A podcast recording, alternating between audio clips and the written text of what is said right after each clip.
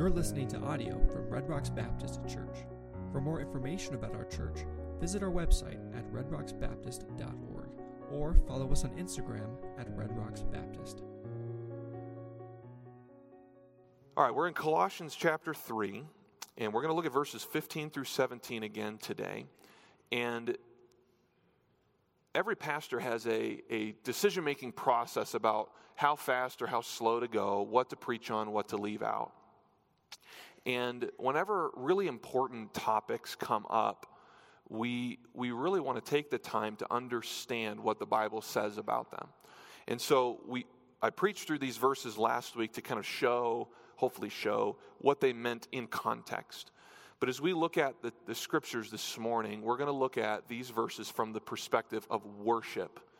What do these verses teach us about worship? And because worship is so important to what we do. And so, really, we just want to, I just want to, to pastor you for the next couple of weeks about worship. It's a very controversial topic, unfortunately. It's debated a lot, and it really doesn't need to be that way. So, we want to look at the scriptures and see what God says about it. So, look with me, Colossians 3, starting in verse 15. We'll read through verse 17. And let the peace of God rule in your hearts, to which also you were called in one body, and be thankful. Let the word of Christ dwell in you richly in all wisdom, teaching and admonishing one another in psalms and hymns and spiritual songs, singing with grace in your hearts to the Lord. And whatever you do, in word or deed, do all in the name of the Lord Jesus, giving thanks to God the Father through him. Would you bow with me for prayer? Father, we bow before you and ask for your grace. As we've just sung about several times, what we are doing here today might look foolish to our world that we're a bunch of people coming together to listen to this ancient document tell us how to live our lives. And yet, for those of us who are saved, this is the most beautiful part of our week in many ways, where we get to come and interact with the Word of God and respond in worship. And as we think about this topic of worship today, I pray that our hearts would be open to the scriptures, that we would think biblically about it, and that we would unite together around the Lord Jesus. In his name we pray. Amen. Our family loves to be outdoors, and we enjoy hiking. And actually, this past Monday, we went up to Devil's Head Lookout in Sedalia. Many of you have been there. If you haven't, here's the top of it. Pretty incredible. Uh, it's a very short hike, uh, 1.5 miles up emphasis being on up, uh, 875 feet of elevation gain over a mile and a half. And the, the very top of it, you can kind of see that from the picture, there are stairs, and it's literally sitting like an eagle's nest on the top of the rock. And the purpose of it, it's been up there for, for decades, is to, to look out over the forest and spot forest fires and call them in to the appropriate people. And the view up there is incredible. You have 100 mile views all the way around. Now, if you look east, there's really not much to see there. Thank you, Kansas. But if you look south, you can see Pikes Peak. You look north, you're looking toward Estes Park, and you can see downtown Denver just so far away. If you look west, obviously there are more and more mountains. And, and when we got up to the top of that spot and we saw views like this, we just said, wow. And it wasn't like a planned response. You know, halfway up the hike, I got my boys together and said, All right, well, guys, when we get to the top, we're going to have to say this word. It's, it's the word wow. Pronounce it with me. Wow. It just, it just came out of us, right? That's, that's what worship is. It's a response that springs out of our hearts whenever we encounter something awesome or amazing. And this isn't a forced reaction, right? It just kind of it just kind of spills out of us. If you've stood at the top of a 14er here in Colorado, or you peered over the edge of the Grand Canyon, or somewhere where you don't have light pollution, you look up in the sky and you see just the brilliant expanse of stars. You're moved deep within you. Not because you're trying to be moved, but because the sight of glory and wonder moves you and, and, you exclaim or you're joyful or you're just kind of overwhelmed for a few minutes. God created us to be worshipers. And He didn't create us to worship the stars or to worship views like this. He created us to worship Him. My former pastor, Greg Stiekes, defined biblical worship as this the response that comes out of our hearts when we encounter the true and living God. You see, our secular friends in our culture can go up to a mountain or go up to Devil's Head Lookout, and they can say wow as well. But as believers, our wow isn't just about the beauty, it's that, wow, our God made this. And that's the same God who cares about me. And I want to respond in praise to him.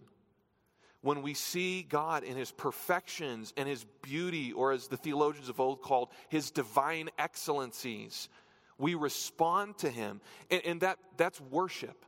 Every encounter with the living God results in worship. Now, I probably don't need to convince you that biblical worship is very important. Uh, in the New Testament, we worship God in spirit and in truth, John 4 24. Worship is one of the key activities or the key pillars of the local church. We see this in the book of Acts. They gathered together, even daily at times, in the temple to worship. They met on the first day of the week for worship. It's a huge part of our vision moving forward. Our vision is to restart our church's life cycle by uniting around a weekly rhythm of grow and go in our Jerusalem. And to help us move toward that vision, we articulated five steps. The first of which is gather in worship. It's what we're doing right now.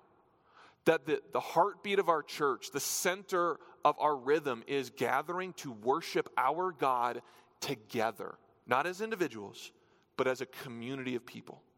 And we can worship individually. We can have times of worship where we open the Bible and respond to God. We can have family worship. But really, we have to make sure we understand what we're talking about when we say church or corporate worship. When we gather and worship, what are we doing? Now, if we look at worship from a Colossians tinted lens, there's a distinct flavor that comes. There's a distinct contribution Colossians makes. Because biblical worship is Christ treasuring worship. Colossians teaches us that Jesus is the image of the invisible God, the visible expression of who God is. In chapter 2, verse 9, Paul writes that in Jesus dwells all the fullness of the Godhead bodily. So if we want to know or if we wonder what God would look like, all we have to do is look at Jesus. To behold Jesus is to behold the glory and the face of God. When we treasure Jesus, we will respond with actions and emotions that are worthy of Him, that are fitting to Him, that honor Him as the supreme treasure of our lives. You see, all over America today, there are grown men who are painting their faces and their chests, and they're arriving at these mass places of worship hours early, and the smoke of the incense goes up as they grill outside the gates. And then they come and they have a communal experience for three hours, chanting and cheering and booing.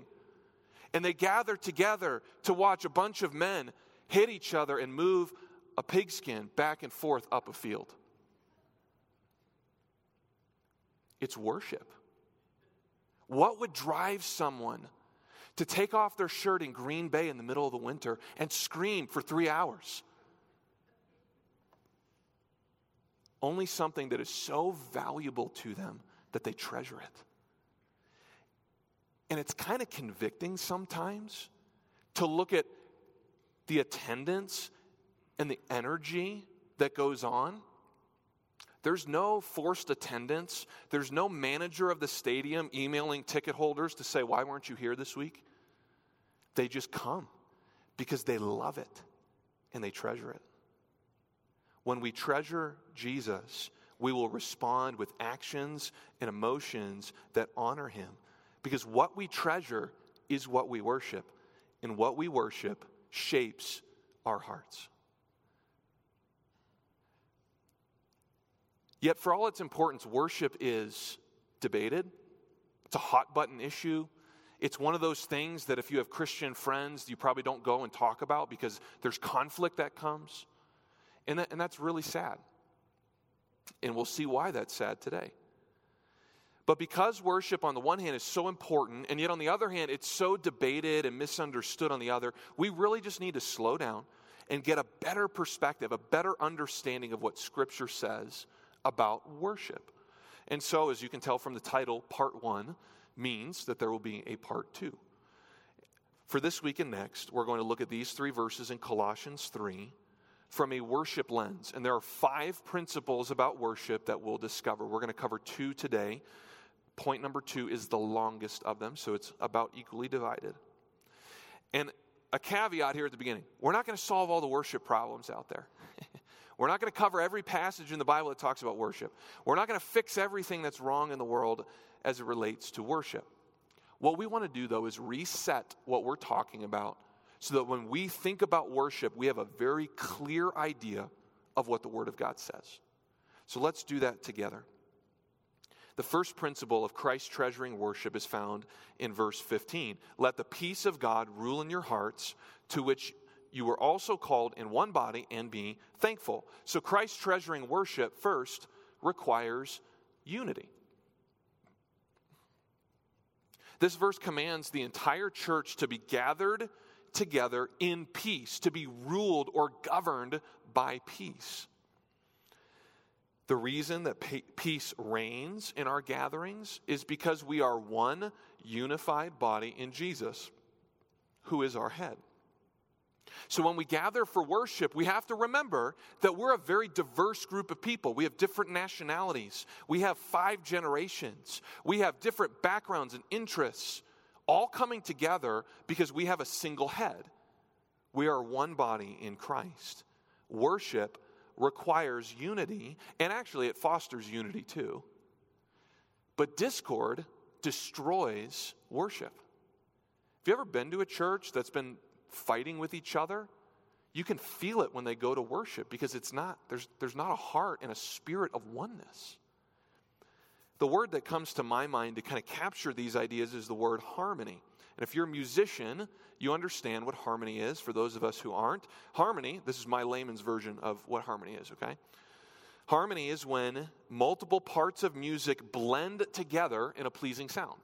It's not all the same note, there are different notes, but they're all unified. Not uniform, but unified. The difference, the opposite of harmony, is dissonance, when the notes are not at peace with one another and there's a clash instead of a match. Dissonance is listening to my three year old play the piano. That's dissonance. We also call it banging. Harmony is actually what we just did with Grace Greater Than Our Sin. The pianist dropped out and we sang parts. We sang in harmony. We were unified. And it's beautiful. Now, harmony, peace, unity. Would those words describe the last 30 to 40 years of church culture when it comes to worship? What do we call the 90s and early thousands about worship? There was a conversation going on, and it got so heated that we actually refer to it as worship wars. Worship wars. And frankly, the fact that we are warring over something that God has called us to unity in is a blight on the Western church. Now, now that I have your attention, let's think carefully about this. Because instead of having gracious discussions with believers over genuine differences, worship has become a war zone and the battle has raged externally among churches and internally among fellow believers. And, and how many churches have been torn apart by disagreements and conflict over worship? So, how do we handle differences? How do we promote peace and unity when there are differences of conviction or opinion? Well, every church needs to clarify what worship is and why they worship the way they do. In large part, that's what we're trying to do the next couple weeks. because every church has a worship style that they believe best honors the Lord. When another church worships God differently, how do we interact with them?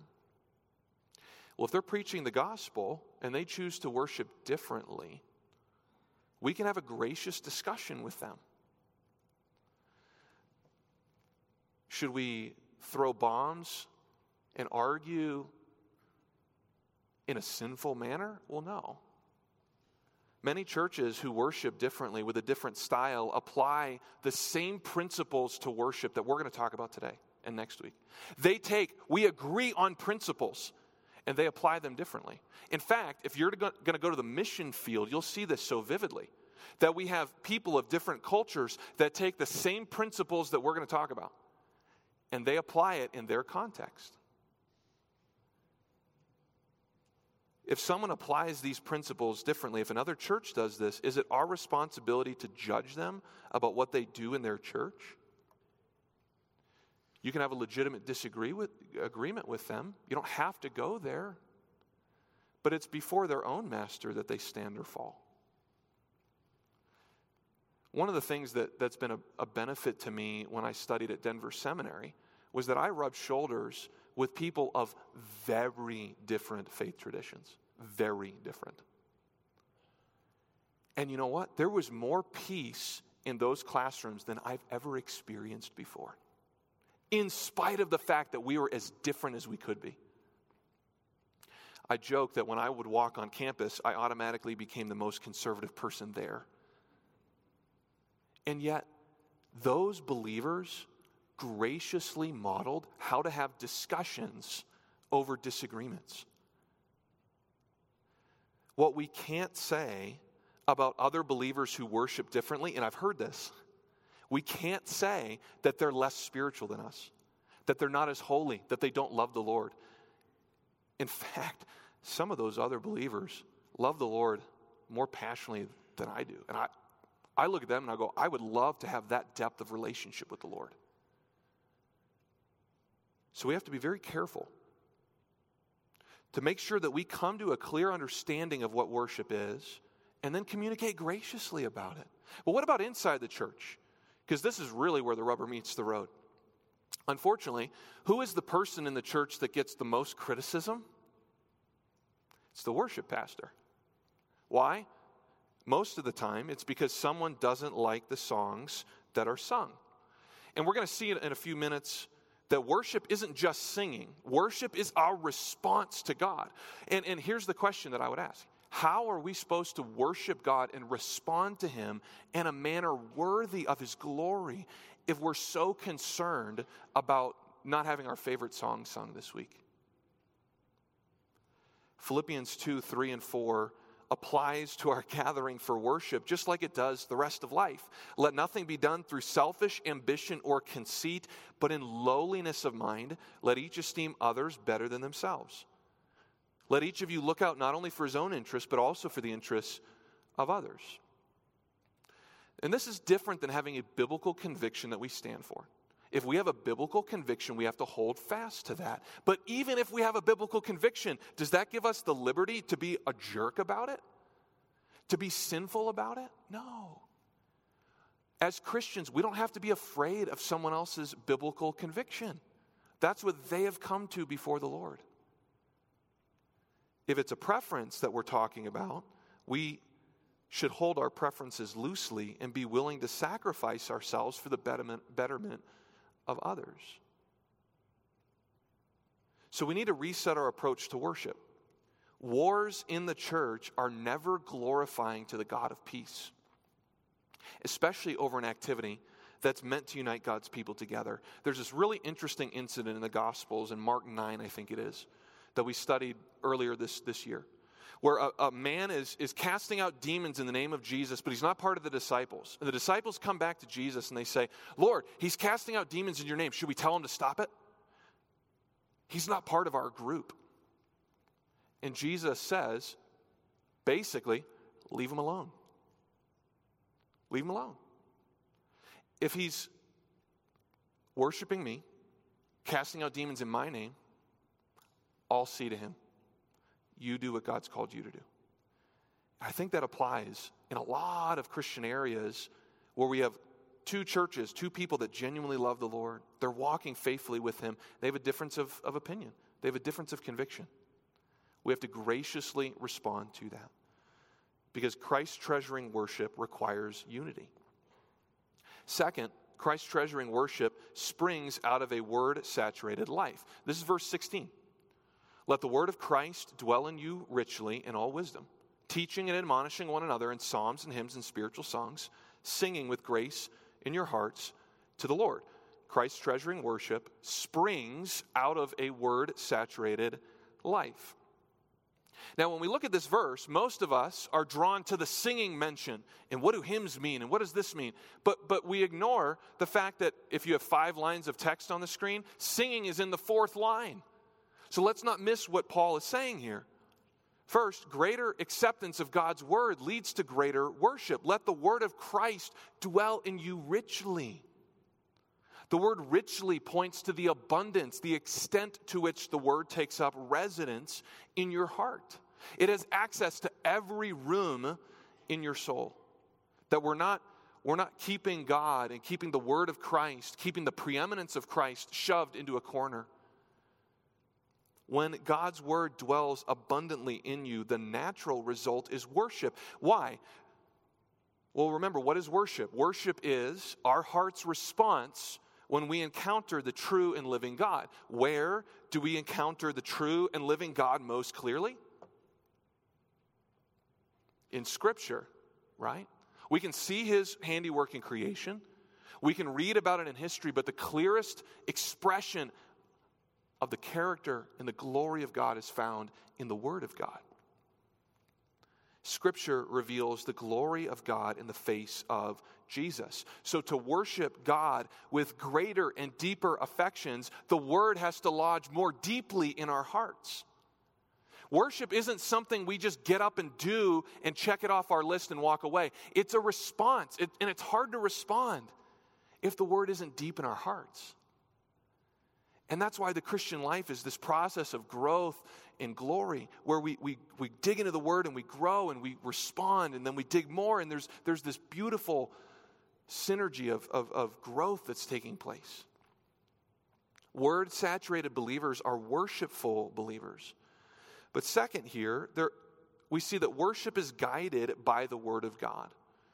Worship is guided by the Word of God. And now there are two approaches to worship that 500 years ago the reformers were debating, okay? It's between the regulative and the normative principles. You say, those are big words. Yes, and, and it's important that you know them. So, what's the regulative principle? It's on the screen. Corporate worship is to be founded on the specific directions of Scripture. If there's no biblical support for something, then we don't do it. The normative principle, you can probably guess, takes the other approach. Anything not expressly forbidden by Scripture is permissible in corporate worship. So, like the Eastern Orthodox Church would talk about using icons or pictures of paintings to help the worshiper visualize. They would use the normative principle. That's not expressly forbidden in Scripture. Now, I think there's a way that you can get there by applying the Ten Commandments. But it's not commanded it's not modeled by the early church as to how we worship. You don't see the early church going to Jerusalem's art gallery in the first century and worshiping there. So we practice the regulative principle. Everything we do in worship is based on the scriptures. And these elements that we practice are taught in the epistles and modeled by the early church. Well, what are they? They are, first and foremost, the preaching and teaching of the Word of God the Word of God takes a central role in our worship. We begin with what? What was the first thing we did to begin worship today? We all stood and read a call to worship. That call to worship came from the Bible. In a few moments, after our concluding song, Pastor Jerry is going to read a benediction, which is from the Word of God. From beginning to end, the Word of God is central in our worship service. 2 Timothy 4 2 simply says, Preach the word. It's the word of grace that builds up hearers. But we also read the word. That's why we're reading through Genesis. You may, you may have thought, well, why did we pick this random book of Genesis, especially all these weird names? Addison did a good job with those, by the way. Why do we do that? Well, the 1 Timothy 3 4:13 says, "Until I come, devote yourself to the public reading of scripture, to exhortation, to teaching." So Paul is elevating the reading of the scriptures to the same level as preaching and teaching. So we read the word of God. The third thing that we do is prayer. Prayer should be offered. 1 Timothy 2 1. Therefore, I exhort, exhort first of all that supplications, prayers, intercessions, and giving of thanks be made for all men. We also sing. Our passage today, Colossians 3, talks about this. We also observe the ordinances, baptism and the Lord's Supper. Last week, we saw someone be baptized. This week, we're going to observe communion, the Lord's table. That's what we do when we come to corporate worship. So, worship is guided by the Word of God.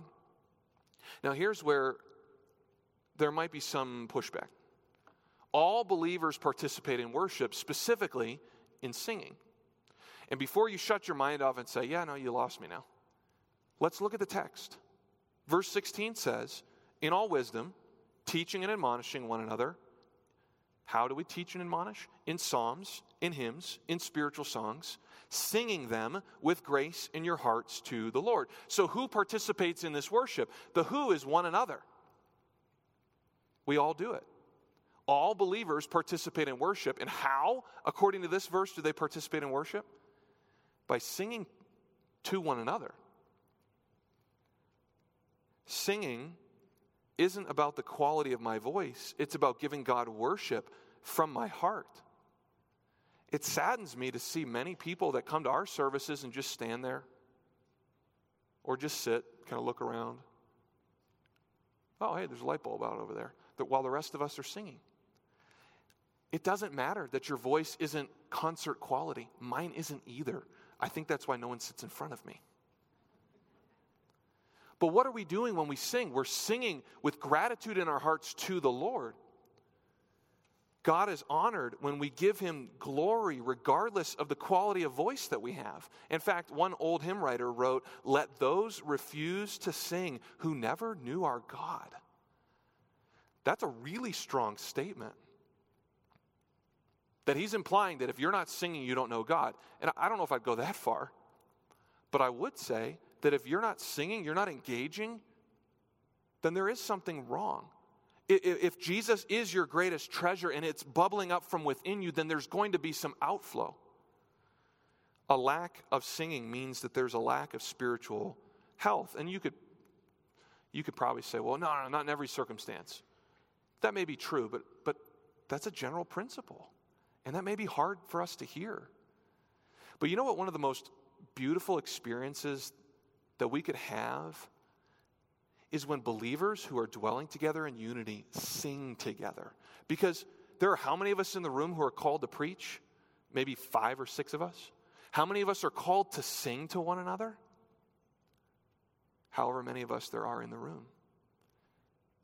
I've been to small churches that, that could fit into our fireside chapel, maybe even smaller, and the singing was incredible because it was a measure of, of the, the affection that they had in their hearts for the Lord. The greatest experience of singing to date that I've been a part of is going to the Shepherds Conference in Southern California, where you have 3,000 pastors in an auditorium belting out their song, these songs to the Lord.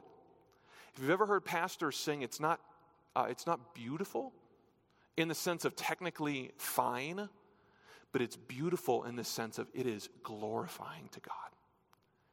And whenever we read in Revelation about heaven, what is going on in the throne room of God? You guessed it singing. There's something incredible that happens when we sing together. And for you, that may be a step of faith.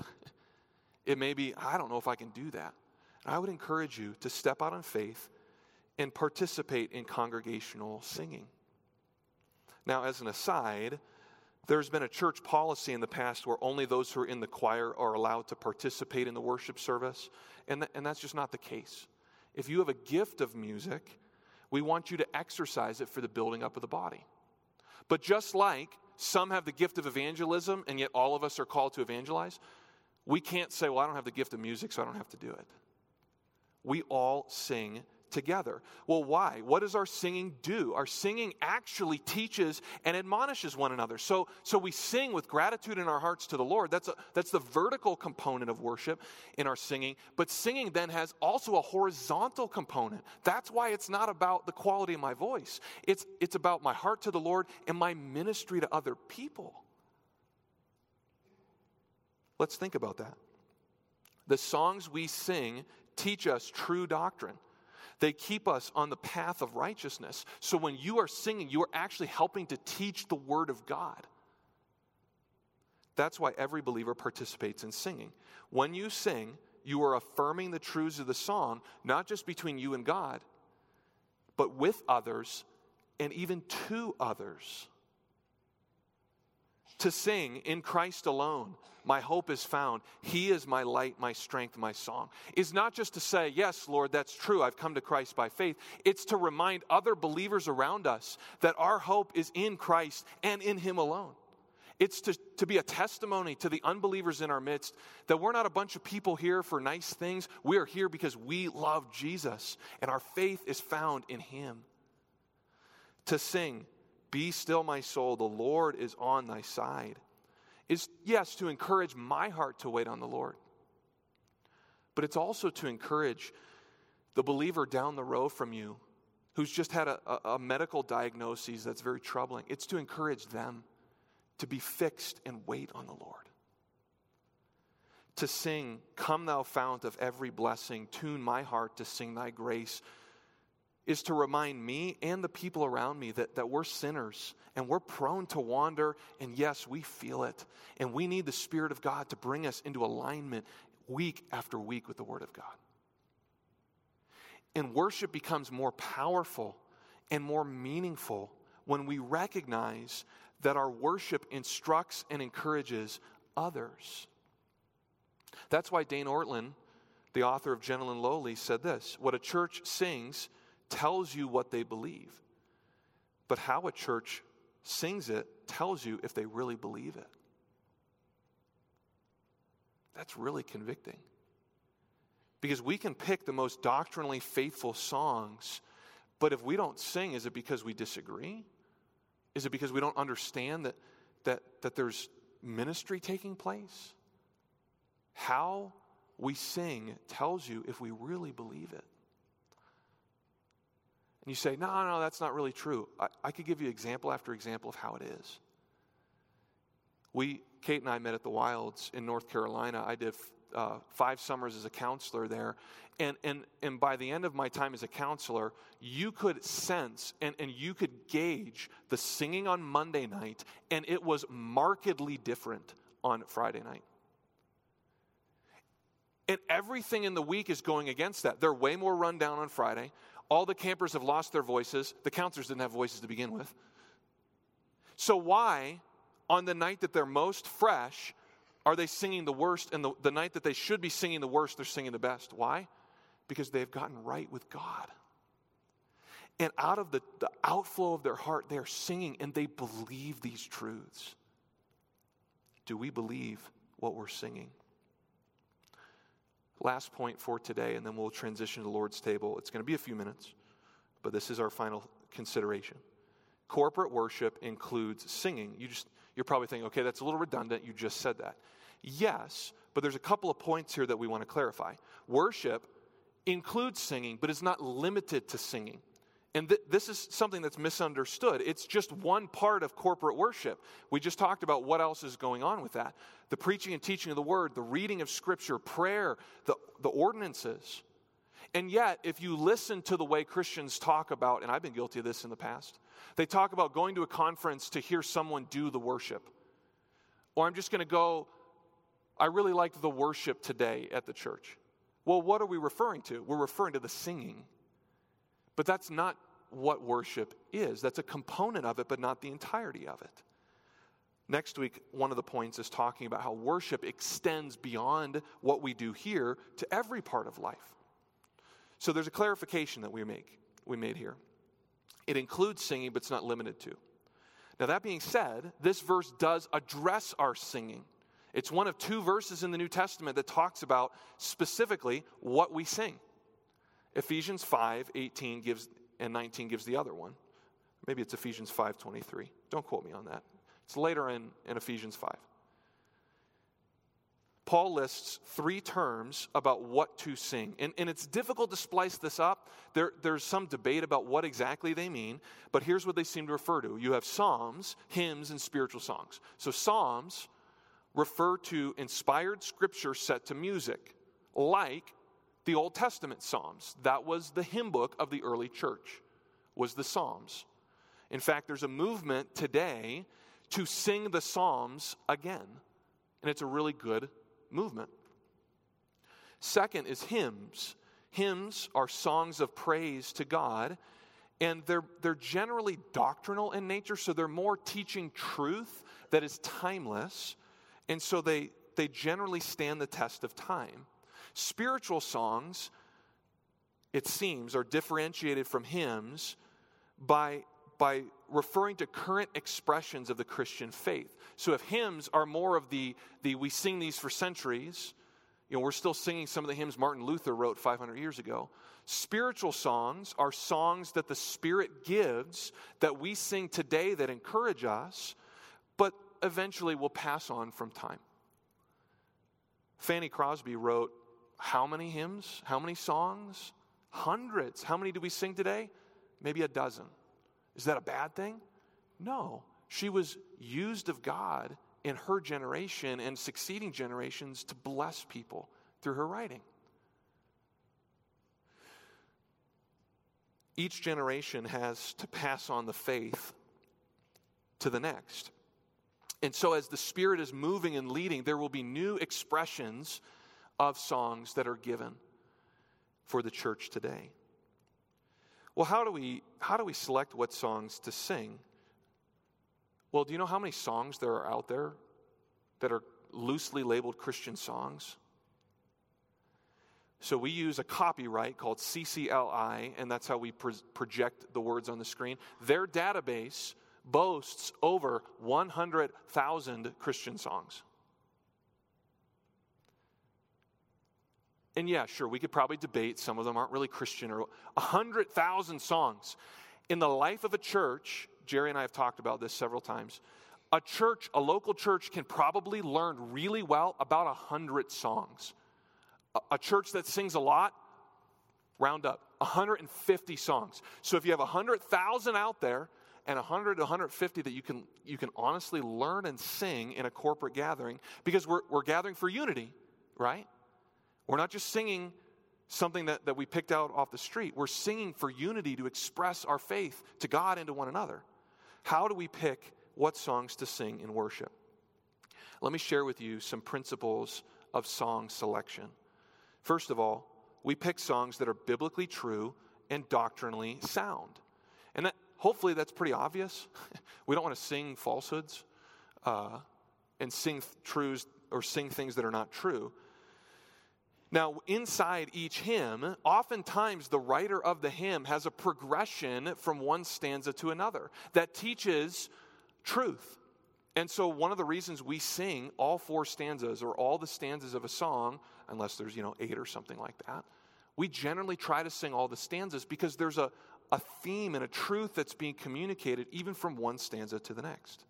So, our first principle is biblically true, doctrinally sound. Second is distinctly Christian and Trinitarian. We want to sing songs that aren't just true, but are distinctly Christian. If, if, the, if, if Muslim people can sing the song with us, it's probably not a good song for us to sing in worship. We want to sing songs that are Christian. Uh, let me give you an example. A few years ago, the PCUSA, this is the liberal mainline denomination in uh, Presbyterian Church of the USA, they wanted to change the lyrics to In Christ Alone that I quoted earlier. The line that they wanted to change read this way Till on that cross, as Jesus died, the wrath of God was satisfied. And they wanted to change it to Till on the cross, as Jesus died, the love of God was magnified. And the authors refused to change it. And so the committee said, well, it's too bad, you know, we can't put that in our hymnal now. Is it true that the love of God was magnified on the cross? Yes, Romans 5, very clear. But their point in not changing it is that the death of Christ was a propitiation that satisfied God's wrath. And they weren't going to compromise that vital gospel principle to a liberal church just to have it included. So we're singing songs that are distinctly Christian. And distinctly Christian also means that our songs will be Trinitarian. That doesn't mean that every song has to have a reference to Father, Son, and Spirit. It does mean that every song should fit within the parameters of the Bible's teaching on the Trinity. We'll get more into, the, into Trinitarian matters next week. Third is congregationally focused and unifying. And I want to make sure that we understand this connection. This goes right back to teaching and admonishing one another in psalms, hymns, and spiritual songs. Our singing is not just a recitation of truth or a formality that we do because we've always done it that way but a, ministry to one another. Again, the goal of our singing isn't to feature performers with great talent. We choose songs that the entire congregation can unite their voices in singing together to enhance the horizontal ministry of the song.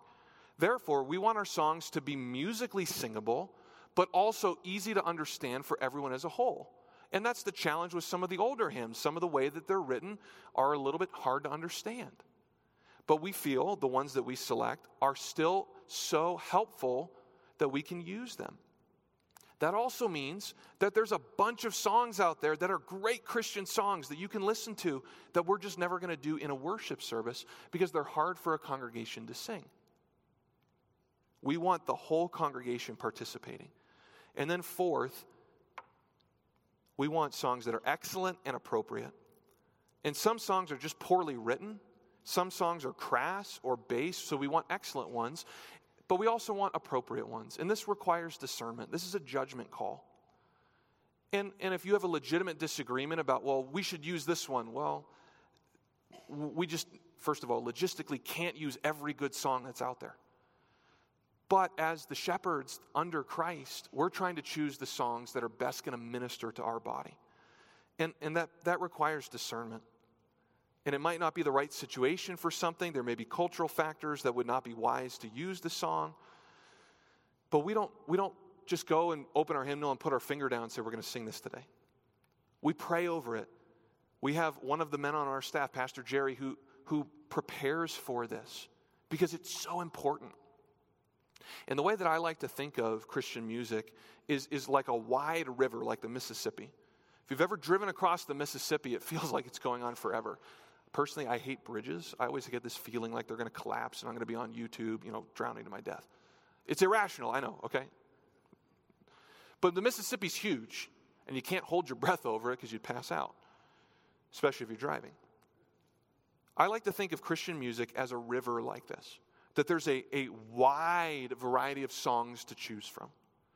And when we exercise these four principles, we can narrow down the river to what we would call acceptable for public worship. And within that stream of what is acceptable, we can only use a small segment of songs. So we try to choose what's best. Our goal as pastors is to select songs that unite our congregation and minister to the body. The use of a song should be filtered through these principles and not simply traditionalist preferences or contemporary fads. Every song should be filtered through this grid. That means that older songs that don't meet these criteria should be generally and gradually phased out of public worship, while newer songs that do qualify should be included. We've been doing that for a decade now.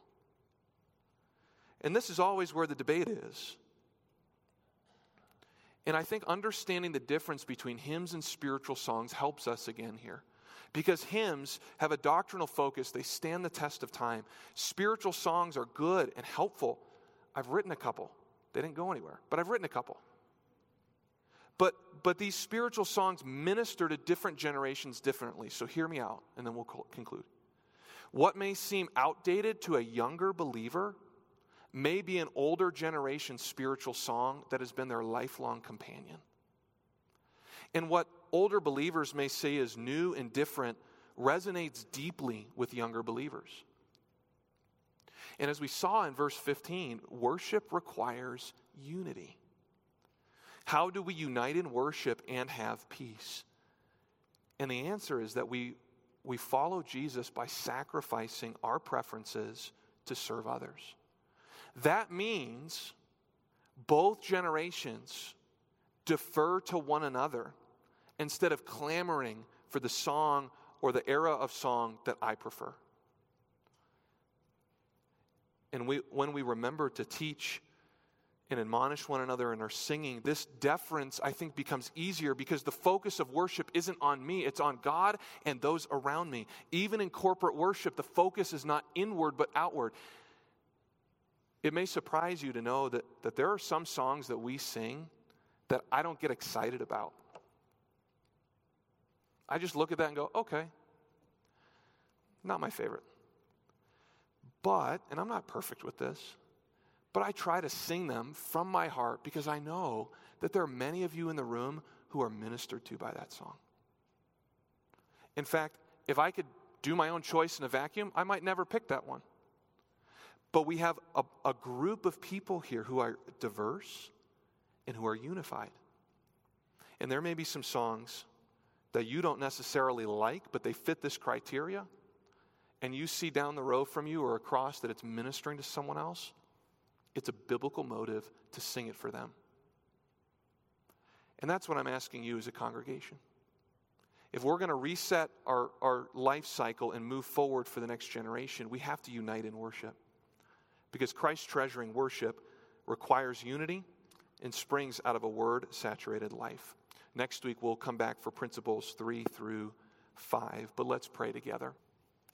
Father in heaven, this matter of worship is so important because it, it's praising you and honoring you, and yet we understand that we're so limited in our perspective.